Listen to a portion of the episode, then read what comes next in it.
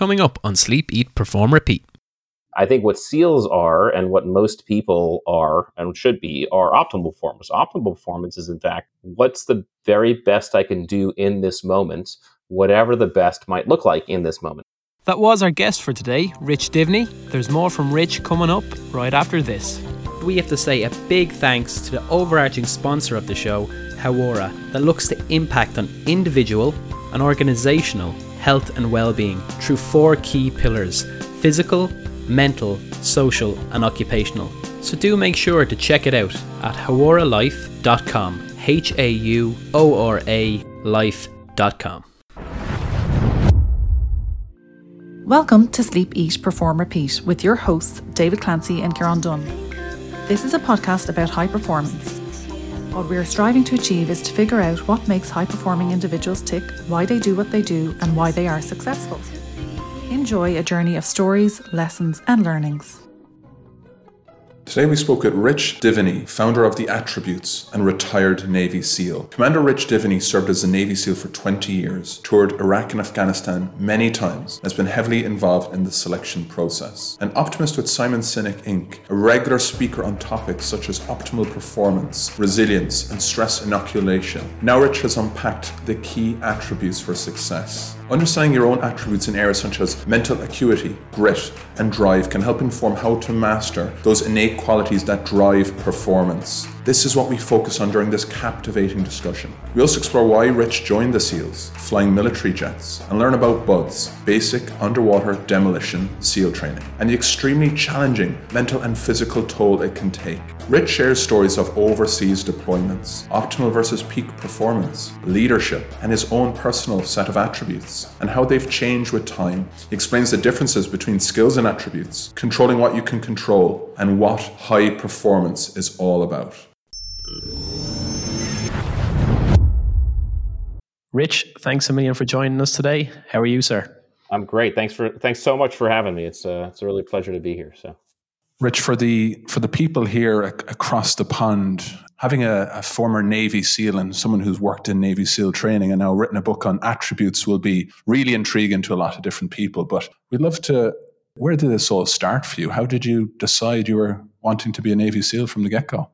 Wow. Well, so I I grew up and uh, you know wanted to be a pilot when I was you know when I was a kid. My dad was a private pilot, so we'd go flying with him on the weekends, and and he'd take my my twin brother and my little brother, my older sister, with him, and um, and my twin brother and I were sold. I mean, we just loved the the the whole flying thing, and so we wanted to. So we are like, well, what's the coolest thing to fly? Obviously, it's military jets, right? And um, and so then we started looking at the Air Force versus Navy. Um, but the Navy guys landed their jets on ships, which was like, wow, that's pretty. There's nothing really cooler than that, right? So, uh, so we wanted to be Navy pilots from the time we were 10 years old, which was before Top Gun, by the way. So we, didn't, we didn't call it a Top Gun uh, rush, but um, but it was really um, it was really in the 90s after the first Gulf War. I was in high school and I I saw a magazine article about the special operations of each of the services. And of course, they highlighted the Navy SEALs in there. And and I, it struck me that it, it, first of all, it struck me that they were kind of everywhere. The Navy SEALs were like in the water, they were in the desert, they were in the jungle, they were in the snow. I was like, man, these guys do everything. Um, but I also love the idea that they were from the water. I, I love the ocean. Those my two loves were flying in the ocean, and so um, and so this idea that these guys kind of made the water their safe place uh, was really intriguing to me. So so uh, when I was in college, I was part of an ROTC unit, and um, and ultimately, I said to myself, I didn't. I knew I could be a pilot, but I didn't. I wanted to see if I could be a SEAL, and I knew I'd always wonder if I didn't try it out. I never wanted to be in my cockpit of my airplane and look at SEALs and be like, I wonder if I could do that. So, so I decided to try it, and, and it worked out well. I went to SEAL training in '96, and uh, fortunately got through it, and then spent the spent the next 20, 20 plus years in the SEAL teams through a very kinetic period. So you know, uh, so that was also um, you know obviously not planned, but uh, but taught me a lot about uh, SEAL operations, and of course got to got to run training as well. Brilliant. And when we think of the Navy SEALs or even the US Army, anything like that over here, it's such we do it with such intrigue because we see them as the most elite performers that are out there. Yeah. Now you've managed to gather a lot of research and look to back on a lot of what you've done in your time there and condensed it into one book, which is released this year, The Attributes, and it's brilliant. And what we just want to know is what was it that made you, gave you the burning desire or the urge to write that book?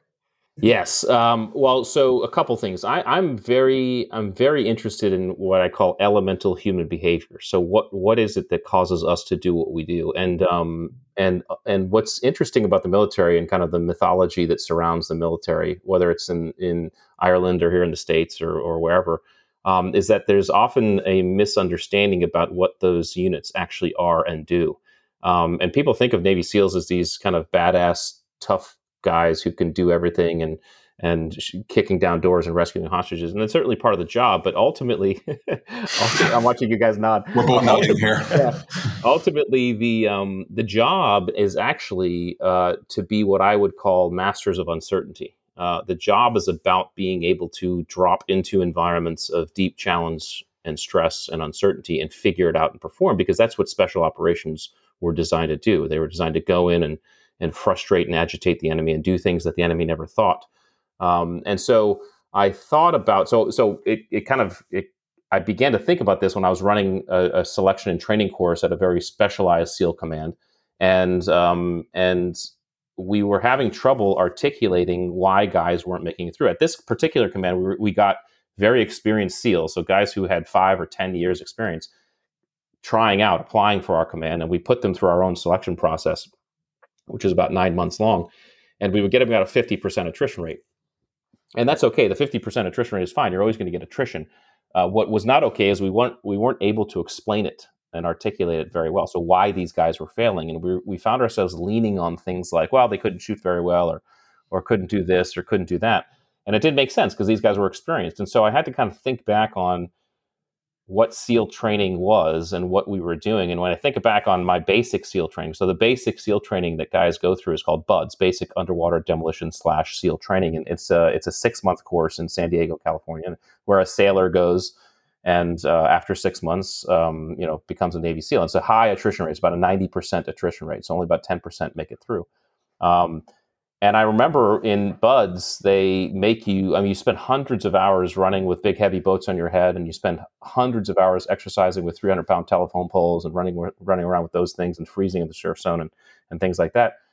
And I thought back, and I, you know, over the course of my 20 year career, I did hundreds of combat missions overseas, and I did thousands of training evolutions.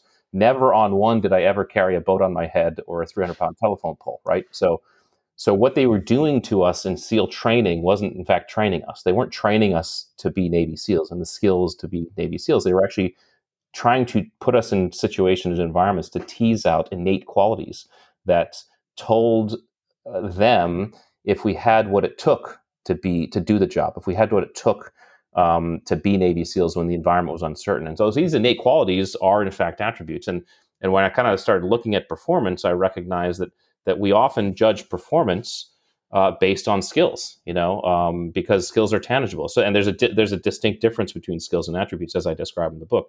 And so, really, the process was kind of understanding the difference between skills and attributes, and then um, and identifying and articulating that. But then, of course, I got out of the Navy, and I was talking to businesses and and and um, teams, and they would often come to me and say, "Hey, Rich, we we're forming up dream teams, the best salesperson, best marketing, best, best graphics design, whatever. And it's great. Things things usually go great for a little bit, like a couple days or a couple weeks. But as soon as things turn sideways, as soon as the environment changes and things don't go as planned and things become uncertain, the team f- seems to fall apart. You know, turns toxic. What's going wrong? What's what's wrong? And I said, well, it's very simple. You're you're you're assessing. You're building your team based on the wrong things. You're building them based on skills, not attributes. Mm-hmm. And that was really the impetus of the idea. And I said to myself, well you know, someone should write a book on this. And so maybe I will. and so I did. Do you think your attributes, your personal attributes, have changed with time? So, say if you did, we've done your online tests, right? Mm-hmm. Yeah. Bought the workbook because I want to work on my mental acuity, I want to work on my grit, have a bit of an understanding as to where I benchmark up against all the other people that have done it.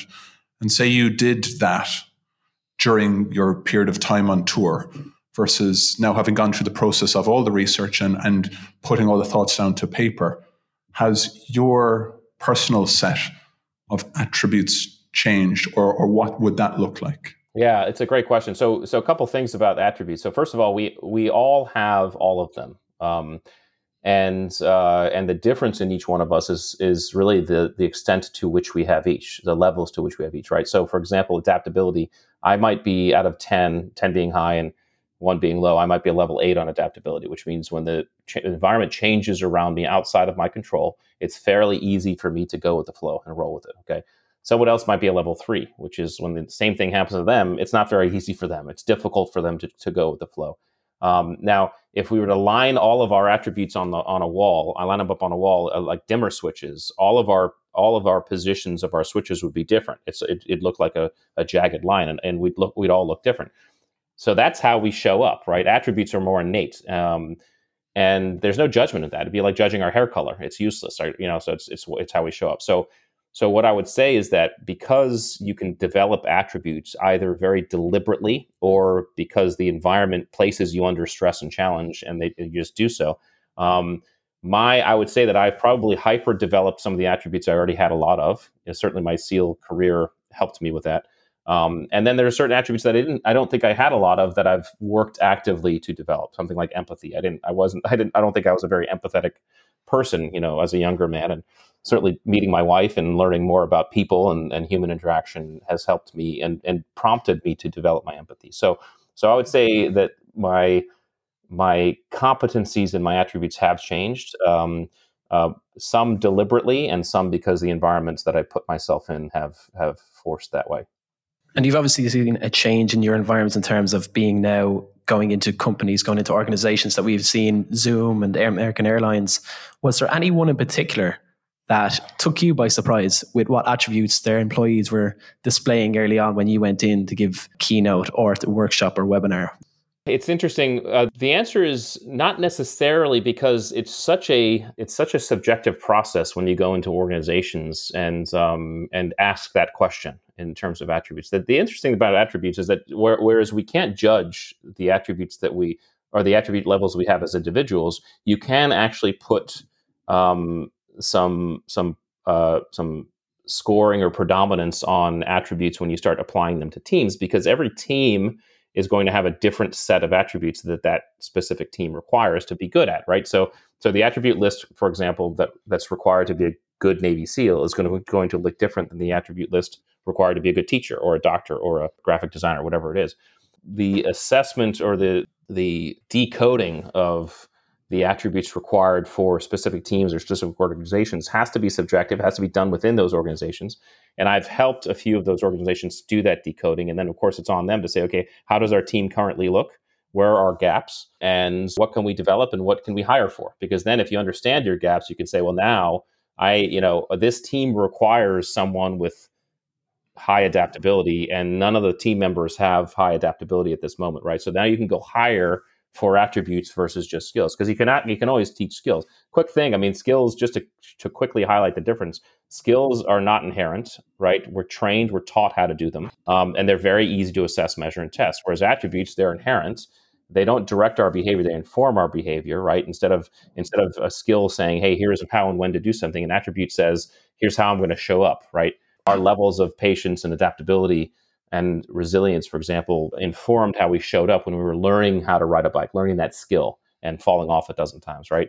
Um, but because they're hidden in the background, they're very hard to assess, measure, and test. So it's hard. You can't you can't sit across an interview table with someone um, and assess how adaptable or resilient they are, right? This is why people and teams and organizations usually lean on skills because they're very score they're, they're, they're very easy to score and see a quick kind of question one might ask to determine whether or not it's an attribute or a skill would be can i teach it or can I, can it be taught if the answer is yes it's likely a skill if the answer is no it's likely an attribute so both of you could say hey rich uh, we want to go learn how to fire a pistol and hit a target, you know, hit a bullseye every time. Well, I could take both of you out to the range and teach you how to do that within a couple hours, right? That's a skill.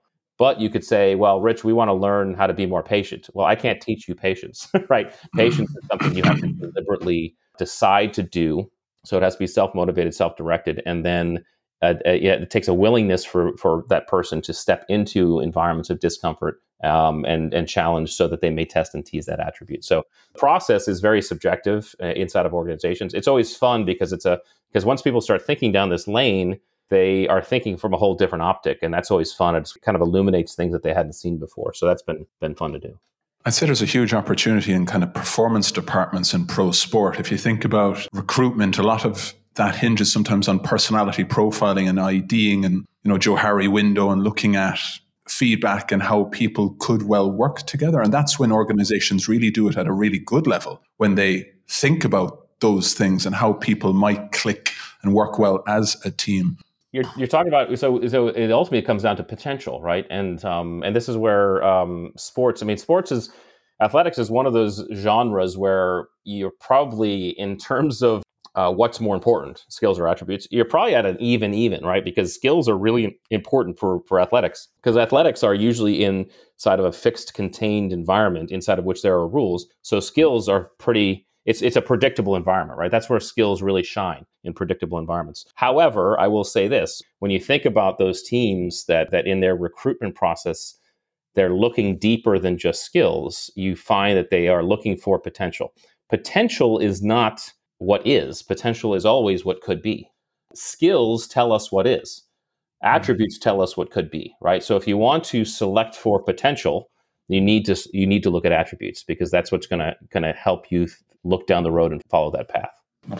And then speaking about predictable environments and maybe predictable events that happen in your life, there's often a big one and more for each person that challenge a barrier, something they have to overcome. Does that affect attributes or maybe highlight ones more that maybe weren't around? So if something, maybe a family illness, does that change an individual's dial on certain attributes?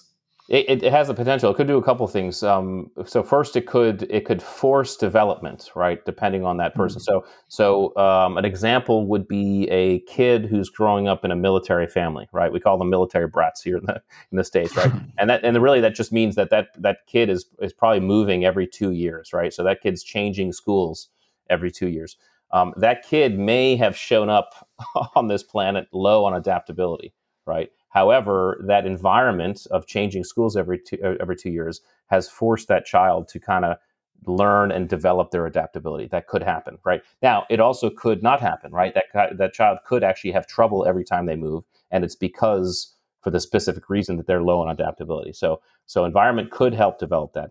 But the other thing environments of challenge and stress do is they they may also highlight what I call dormant attributes. You know, we may have high levels of certain attributes that we just don't know because we've never been placed into a situation or environment that's tested and teased that attribute, right? So uh, this is kind of like, like the Scrooge effect, right? Because the, the one night of haunting didn't cause the old miserly, grumpy Scrooge to become empathetic. He was already empathetic. It's just the one night of haunting teased that out of him, right? That's a dormant attribute. So so we all have dormant attributes, and I would kind of venture and challenge anybody who can think of a story in their lives that ends with the phrase "I didn't know I had it in me" is likely a story that describes some dormant attributes coming to the fore. A huge piece of work that we do over here is we try to talk about presentness being very much in the moment, being where your feet are. And we've heard it on this podcast before with, you know, somebody like Graham Betchart when he's worked with NBA players. And you have a lovely turn of phrase when it's the three foot world, right? It's that little yeah. moment of space in front of you. And we've really, we, that's really resounded with us. Love if you could just expand on that concept a little bit more because it's, it's such a huge pillar of the work we try to do here. I will absolutely. And so this, this kind of, so to expound on it, I have to talk about courage and I have to talk about fear because because really the idea is why when fear starts to show up, um, we our brains our, our amygdala in our brains start to kind of get fired up. Okay, our that's a threat detector, and we can if the threat is high enough or our feeling of the threat is high enough or anxiety kind of raises too much or our fear um, we can go into amygdala override, right? Which means we're acting without thinking, which our conscious mind kind of comes offline and we're just acting without thinking, okay? When we look at fear, okay, fear is really in essence a combination of two things. It's the it's the combination of anxiety plus uncertainty, okay? Because you can have one without the other and fear is not is is not there, right? You can be anxious without being uncertain. This is like I'm going to give a presentation at work next week. I'm a little anxious about it, but I know the material, I know the crowd, I know my boss. I'm just a little, you know, nervous or anxious about it. There's anxiety without uncertainty. There's no fear. You can be uncertain without being anxious. Okay, well that's every kid on Christmas Eve. Okay, um, there's no there's no fear there. When you have both of them show up, you begin to tickle that amygdala, and fear starts to set in. You can actually look at buying down your fear by buying down either one of those elements. Okay. Anxiety can be bought down internally. Anxiety is an internal physiological response. When we begin to get anxious, our pupils begin to dilate, our breathing quickens, things like that, where there are physiological things. So you can actually work in reverse to actually bring down your anxiety. You can do breathing exercises. You can actually open your gaze with visually, right? That that has been proven to bring down anxiety. So you can buy down your anxiety with internal physiological methods. Buying down uncertainty is a little bit more difficult because uncertainty is external. That's the world around us that we don't understand, okay?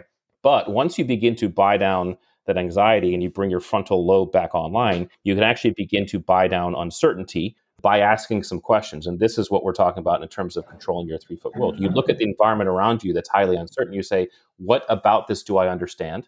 Number one. And then what about that that piece can I control in the moment? And this is what I'm talking about. This is what we talk about in terms of controlling your three foot world. Whatever that is, could be um, I'm waiting. I'm gonna. I'm just gonna hold on until the next meal, or I'm gonna hold on for. I'm just gonna get through the day, right? Or it could be I'm gonna. I'm just gonna hold on for the next ten seconds, right? When you're freezing in the surf zone during SEAL training, it's kind of you're holding on to the next ten seconds. Or I can literally remember being in the surf zone freezing and saying, well, you know, I'm I'm really cold right now, but soon I'll be doing so many push-ups that I'm really hot again, right? And I can remember doing so many push-ups. I'm like, I'm, I'm, so hot and tired right now, but soon I'm gonna be I'm gonna be cooling off in the surf zone, right? So so whatever that three whatever that three foot world is, is the way you can start to step into fear. And what's interesting about fear is that when we step into it, a switch gets kicked in our brain, and this is in fact the courage switch. When we decide to step in or fight, our brains give us a dopamine reward because that's designed to say, hey, this is good, keep doing this. We are designed as humans to explore, to discover, to kind of keep moving into that which we do not understand and and and, and discover it. So so nature's given us a reward system to actually step into our fear. So controlling your three foot world is in fact a way you can actually practice your courage and continually step into your fear, feel that reward, feel how good it feels, and actually seek some of those edges that you may have been avoiding. And then just going back to that kid who has to travel around the different bases, has to change his environment every two years, and adaptability is not one of his stronger attributes. Where would you say is the first port of call for an individual to go to develop a certain attribute? Now, I know there can be different ones and different training or approaches for each. Mm-hmm. What is your first call or first bit of advice for someone looking to develop these? Well, first, first is to understand where you fall on each. Okay, um, because because you you're because all of us have competencies and high levels of some, and then low levels of others. So to understand where we fall on each is a is a true advantage because then you know what you need to work on and what you don't need to work on.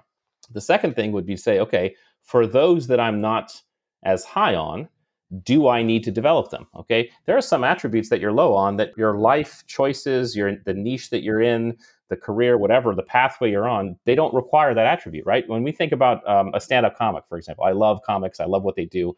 A stand up comic doesn't necessarily need a lot of empathy, okay? In fact, too much empathy may be a detriment to a, to a stand up comic because how can you find funny at a, at a funeral if you are too empathetic, right? So the idea is to say, okay, where do I stand on these things? And in the context of what I have going on, the context of the pathway or goal that I'm on, which are the mm-hmm. ones that I'm low on that I that actually would benefit me to work on?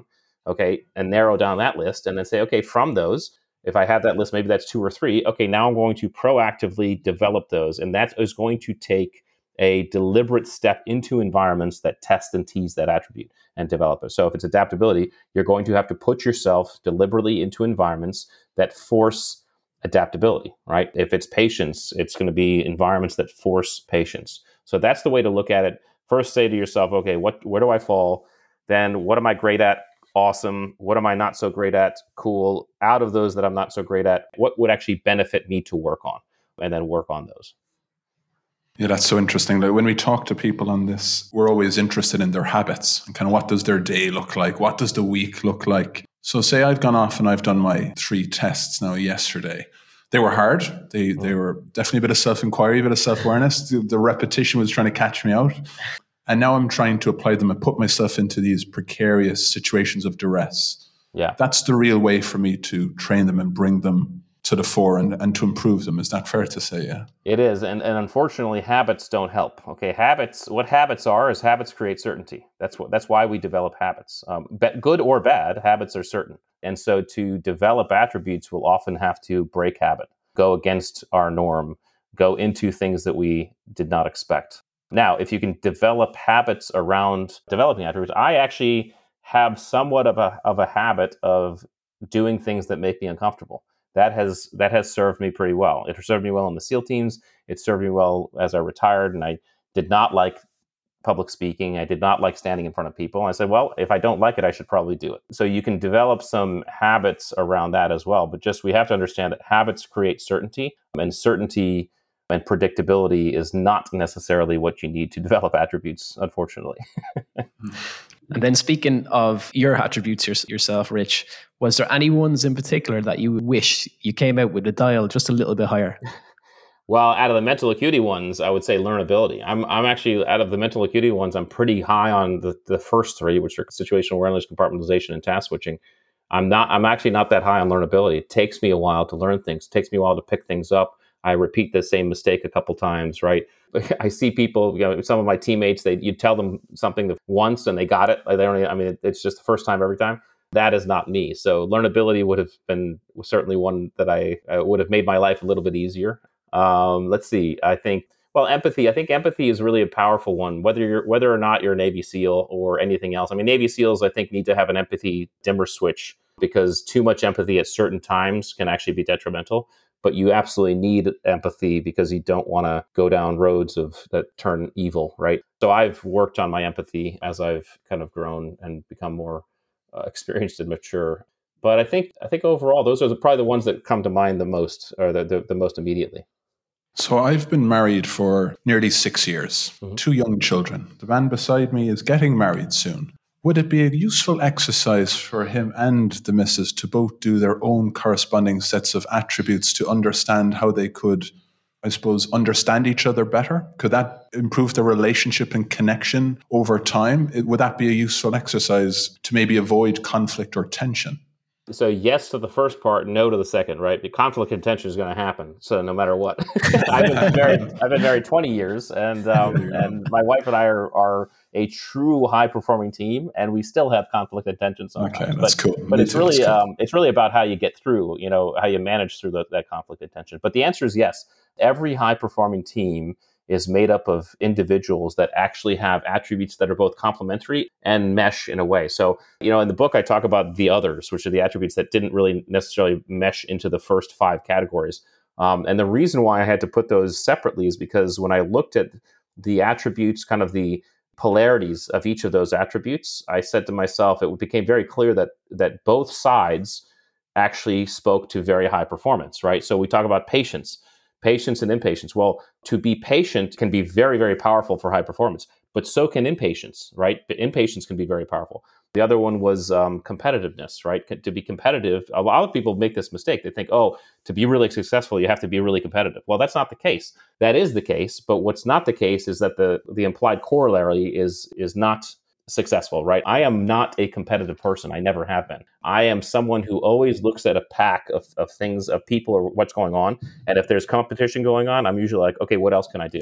You know, but that's caused my brain to always think of different things. Always think of like outside the box. Think of, you know, if I if I don't want to do that, what else can I do? Right. So so um, so competitive versus competitiveness versus non-competitiveness, and of course fear of rejection versus insouciance to what people think. I don't care what people think both are very powerful. Fear of rejection can actually cause you to do things outside your comfort zone for the good of the group. This is a lot of SEALs. I mean, a lot of SEALs are like, some of us don't like jumping out of airplanes, like myself. Some guys don't like diving, you know, scuba diving. We did it because it's like, hey, I am not going to be left behind. I'm not going to let down my buddy, right? I'm going to do it even though it scares the hell out of me. Okay, that's fear of rejection acting in a positive way.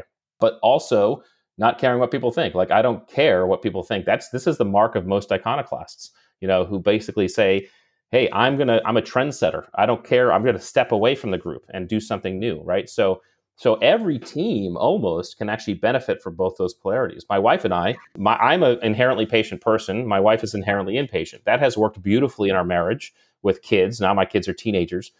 And uh, it's worked beautifully because when patience has been required, I automatically I automatically step up and take lead, right? And she she she follows. When impatience is required, she steps up and takes leads, and I follow, right? So, so in your in our relationship, I think understanding attributes can really help us understand behavior and help us connect and work together more seamlessly.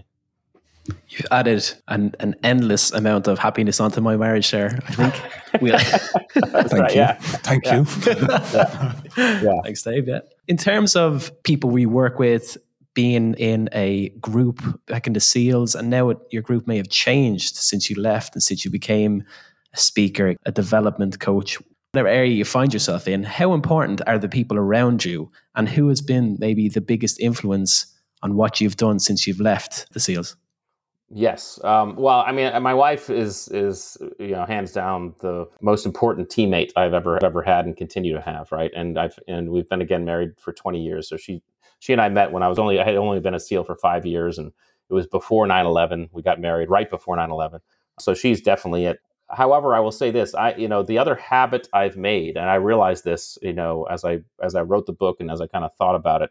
The other habit I've developed is I've consistently try to surround myself with people who are better than me. And that causes me to kind of think and perform better and and aspire. And that feeling of being like, "Oh my gosh, these people around me know way more than me." And I feel almost inadequate. I like that feeling because I know that I'm about to learn, I'm about to grow. I'm actually in an environment that's going to force me to grow. So so that's really my what I've tried to do. I've tried to surround myself. I, th- I felt that way the whole my whole career in the SEAL teams. I felt that way. I always felt like I was surrounded by people who were better than me, and I loved it.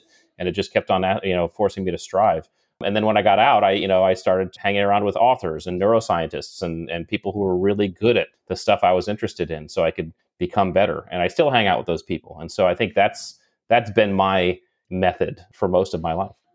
Twenty years in the SEALs, understanding what they do, writing the book, a big airplane's just parked up outside your house. And you, are going into the airplane. You're not a big fan, but you've been on thousands and thousands. And it goes up and it goes through a cloud and then lands in front of your house and sees a Rich in front of the house, but he's only 14. Young Rich. Yeah. Rich, nice to meet you. What are you going to say to that younger Rich having been through all these journeys? I will say uh, nothing. I'll say nothing. And the reason why I'll say nothing is I'm a real um, I'm a real believer in this idea that we move through life and we maximize those environments and experiences that that happen to us, and um, and we learn when we're supposed to learn. And I would be afraid of disrupting my process, kind of that butterfly effect that we hear about, right? I'd be afraid of saying something that put me on a different path. I'm I'm a true believer that every decision I've made up till now has led me till now, and I'm happy with what I have now. And I wouldn't want to imagine not having what I have now. So uh, so yeah, I'd say nothing. I'd love to observe that. By the way, you know, I, I often think I wonder. I'd love to just be able to look back and just see myself. You know, my wife and I, it's like like watch ourselves on our first date, kind of thing. But I would do it muted. I keep the mute button on. And then, if we're after looking back, looking forward, in a hundred years' time, if we were to have this conversation, or someone was to speak about this conversation, and your overall impact and what you've left behind on the world, almost a legacy, yeah, what would you like them to say? I would. Um, I, so I'm. I'm really fascinated and kind of almost. Well, obsessed is a strong word, but certainly fascinated with potential and human potential. This idea that we as human beings have this unique quality of that we're kind of the only species, at least that we know of, that can imagine what does not exist and then bring it into existence. You know, and so and we do that because we are designed physiologically and neurologically to step into and out to our edges, and so um, and so I think if I can if I can leave any legacy, first it would be to my my family. You know, make sure my family continually does that and continually can can explore and discover their own potential. But then you know, uh, then provide content, provide lessons, provide um, information that allows other people to discover their own unique qualities and allows them to step out to their edges because you know the next einstein is out there somewhere right and we got to find that person um, so that person can bring us to the next level of evolution, right? So, so if I can be, I'm not the next Einstein, you know. So if I can be of help in finding that person or helping that person find themselves, um, that would be a cool, I think, a cool endeavor. I just like to chunk that up a little bit. Read your article that you you published recently. We've heard you speak about it on on previous shows, but it it's such a powerful and um, compelling discussion point the difference between the the peak experience which we can relate to in sporting environments you know having to really prepare and play well on that weekend versus the ability to consistently show up and be and optimally perform um, I think it'd be something our listeners would get an awful lot of value from to hear it from someone who's been there and done that for so long. Yeah, I think uh, it, it's interesting to me because I, I was coming out of the SEAL teams, of course, um, always being asked about peak performance. And peak performance is one of those things that's kind of the thing. You know, everybody wants to peak all the time and peak as much as possible. And I, I didn't like that term because ultimately I didn't think SEALs were necessarily peak performers, right? I thought we were kind of optimal performers. And, and the reason is because peak is an apex, it's an apex from which you can only come down. Okay. And peak usually has to be planned for and scheduled and prepared for, right? The, the professional athlete, the Olympian, spends four years training and preparing so they meet, they can peak for 40 seconds, right? In their event, right? So so there's nothing wrong with peak, but it's just I think it's unrealistic and in many cases unhealthy I think what SEALs are and what most people are and should be are optimal performance. Optimal performance is, in fact, what's the very best I can do in this moment, whatever the best might look like in this moment, right? Sometimes the best in the moment might look like peak. It might be like flow states and everything's clicking and everything's awesome. Other times it might be like, hey, I'm just head down, just nugging it out, going step by step because it's dirty, it's ugly, it's hard I'm crunching through that uh, that finals week when I'm in in school. I'm going through a combat. I'm the person grinding it out through chemotherapy because I'm trying to I'm trying to beat cancer. Or I'm the every everyday person who just got locked down because of COVID in quarantine and I don't know what the heck's going on, right? None of us, I would imagine, would explain or describe our performance that first day of quarantine as peak, right? We were all we were all basically doing the best we could. And so and so optimal performance allows a modulation and allows us to understand where our energy levels are best suited. I don't have to be peak when I'm driving to the grocery store, right? I don't have to be at my peak, you know. So I understand when I can modulate so that I can better prepare.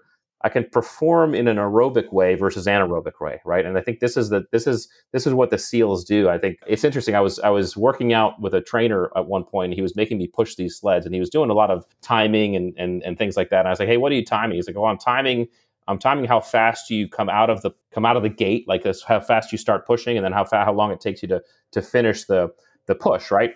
And um, and I said, what are you what are you determining? He's like, well, sometimes people come out with a real like power, and so they start fast and they taper off as they get to the end.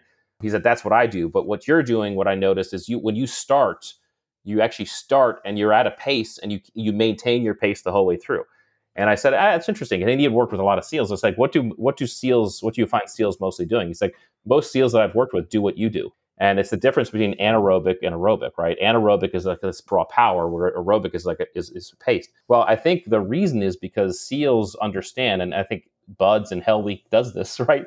Is that we never know when the end is, right? We never know when the end is going to come or what that's going to look like. So we never ever give it all out right away. We only give it all out when all out's required, and as soon as all out's not required, we immediately back off because we're always in an we're always in a, an aerobic mindset. Okay, and I think with life we have to think li- of life as an aerobic mindset. Now that doesn't mean that sometimes the situation won't require an anaerobic push, right? And say, hey, I'm gonna I'm gonna really peak out. I'm gonna do my I'm gonna do my max. But to try to strive to do that all the time is, I think, both unhealthy and irresponsible. So the idea would be strive for optimal performance, not peak. Because if you strive for optimal performance, you'll find and you'll be prepared for those times when you need to peak, and you'll peak at the right moments. That's excellent. And it builds off even the life plot that's in your appendices of an up and down over the baseline. You might have to perform higher for certain things. That's brilliant. Yeah. Um, my question is over the next short term, what's next for you, Rich? What are you looking to do? Well, I'm gonna I'm gonna keep on talking about the book, and we're um and so we're, we got the book out. We're building the attributes business, which we're we're helping. Well, we're doing uh, uh, speaking. We're we're doing some consulting with businesses to help figure out attributes and, and things like that. I'd love to, as we move forward, kind of uh, kind of refine the assessment tool and and make it even more robust because that's fun. We are working right now on a leadership and team ability assessment tool, um, so we should have that out at most, at longest, probably by the end of the year, uh, we'll have that out and, and available so people can can kind of assess their leadership and team ability, as well as have some workbooks that go along with that. But yeah, it's really about talking about the book. It's been a, it's, it's so far it's, it's a really it's being a, it's a fun journey, and be, have be able to have conversations like this with with with guys like you is cool because you get to talk about the book, meet people that you otherwise wouldn't have met. So we're just we're being present and enjoying the journey. there you go. And look for everyone listening, like we'll share everything in the show notes, but there's in fairness to Rich, like you, have written the book, but you've given so many ways to apply it and the practical pieces, the you know the tests, and then the workbook to work on it. So really to make sense of your attributes. So it's it's been really really well constructed. And you know I was asked to put in a little suggestion. I said I'm looking forward to seeing the leadership and like the next piece of work. So looking forward to all that. Yeah, well, looking forward to getting out there, uh, getting it out there for people, and um, and yeah, yeah, it's just gonna have fun as we as we move forward. And people can find, yeah, people can find anything they need on the site, uh, theattributes.com. There's the book there, the assessments, the workbooks, um, Instagram. You can find my Instagram handle there and my LinkedIn and things like that. So, so it's a great place, kind of to to to get it all. Rich, everyone that comes on the show, we always come right to the end and ask them a very simple question, and interesting to build maybe off the optimal performance piece, but. Um, what does high performance mean to you, Rich? High performance uh, to me means it's really what I define as true confidence. And the way I define true confidence is the is the understanding that no matter what happens around me, no matter how much the environment changes or degrades or, or gets better, I, I will I'll figure it out. I'll perform through it. That's high performance to me, to be able to just just perform. And again, that doesn't necessarily mean it looks pretty and everything's going great. It just means you're moving. You're figuring it out. You're not um, you're not stuck in a in an amygdala hijack. You're actually you're performing through. You're thinking through the stuff that you need to think through. Through. I think that's high performance for me and and well being as well. Mr. Diviney, we both like to say thank you very much for for giving us your time. You're you're a guest of ours. If you do make it across the Atlantic, you've got a couple of Irish hosts here to look after that side of the family. So yeah, thanks a lot for your time. Really grateful for it. Really learned a lot, and it's an excellent book. So well, well done putting that together. We're, we're definitely gonna get over there. So so when I do, I'll I'll look you guys up. We'll we'll have a pint and and uh, and chat some more. It's been fun. So thank you. We'll certainly enjoy ourselves. Yeah. Thanks a million. Thank you. All the best. Thank you for listening to today's episode of Sleep, Eat, Perform, Repeat, a story of high performance. This was brought to you by Hauora, a whole person wellbeing company founded and run from Dublin, Ireland. Find out more at hauoralife.com, spelt H A U O R A life.com. Please rate, review, and share the podcast. Some people want it to happen, some wish it would happen, others make it happen. The GOAT, Michael Jordan.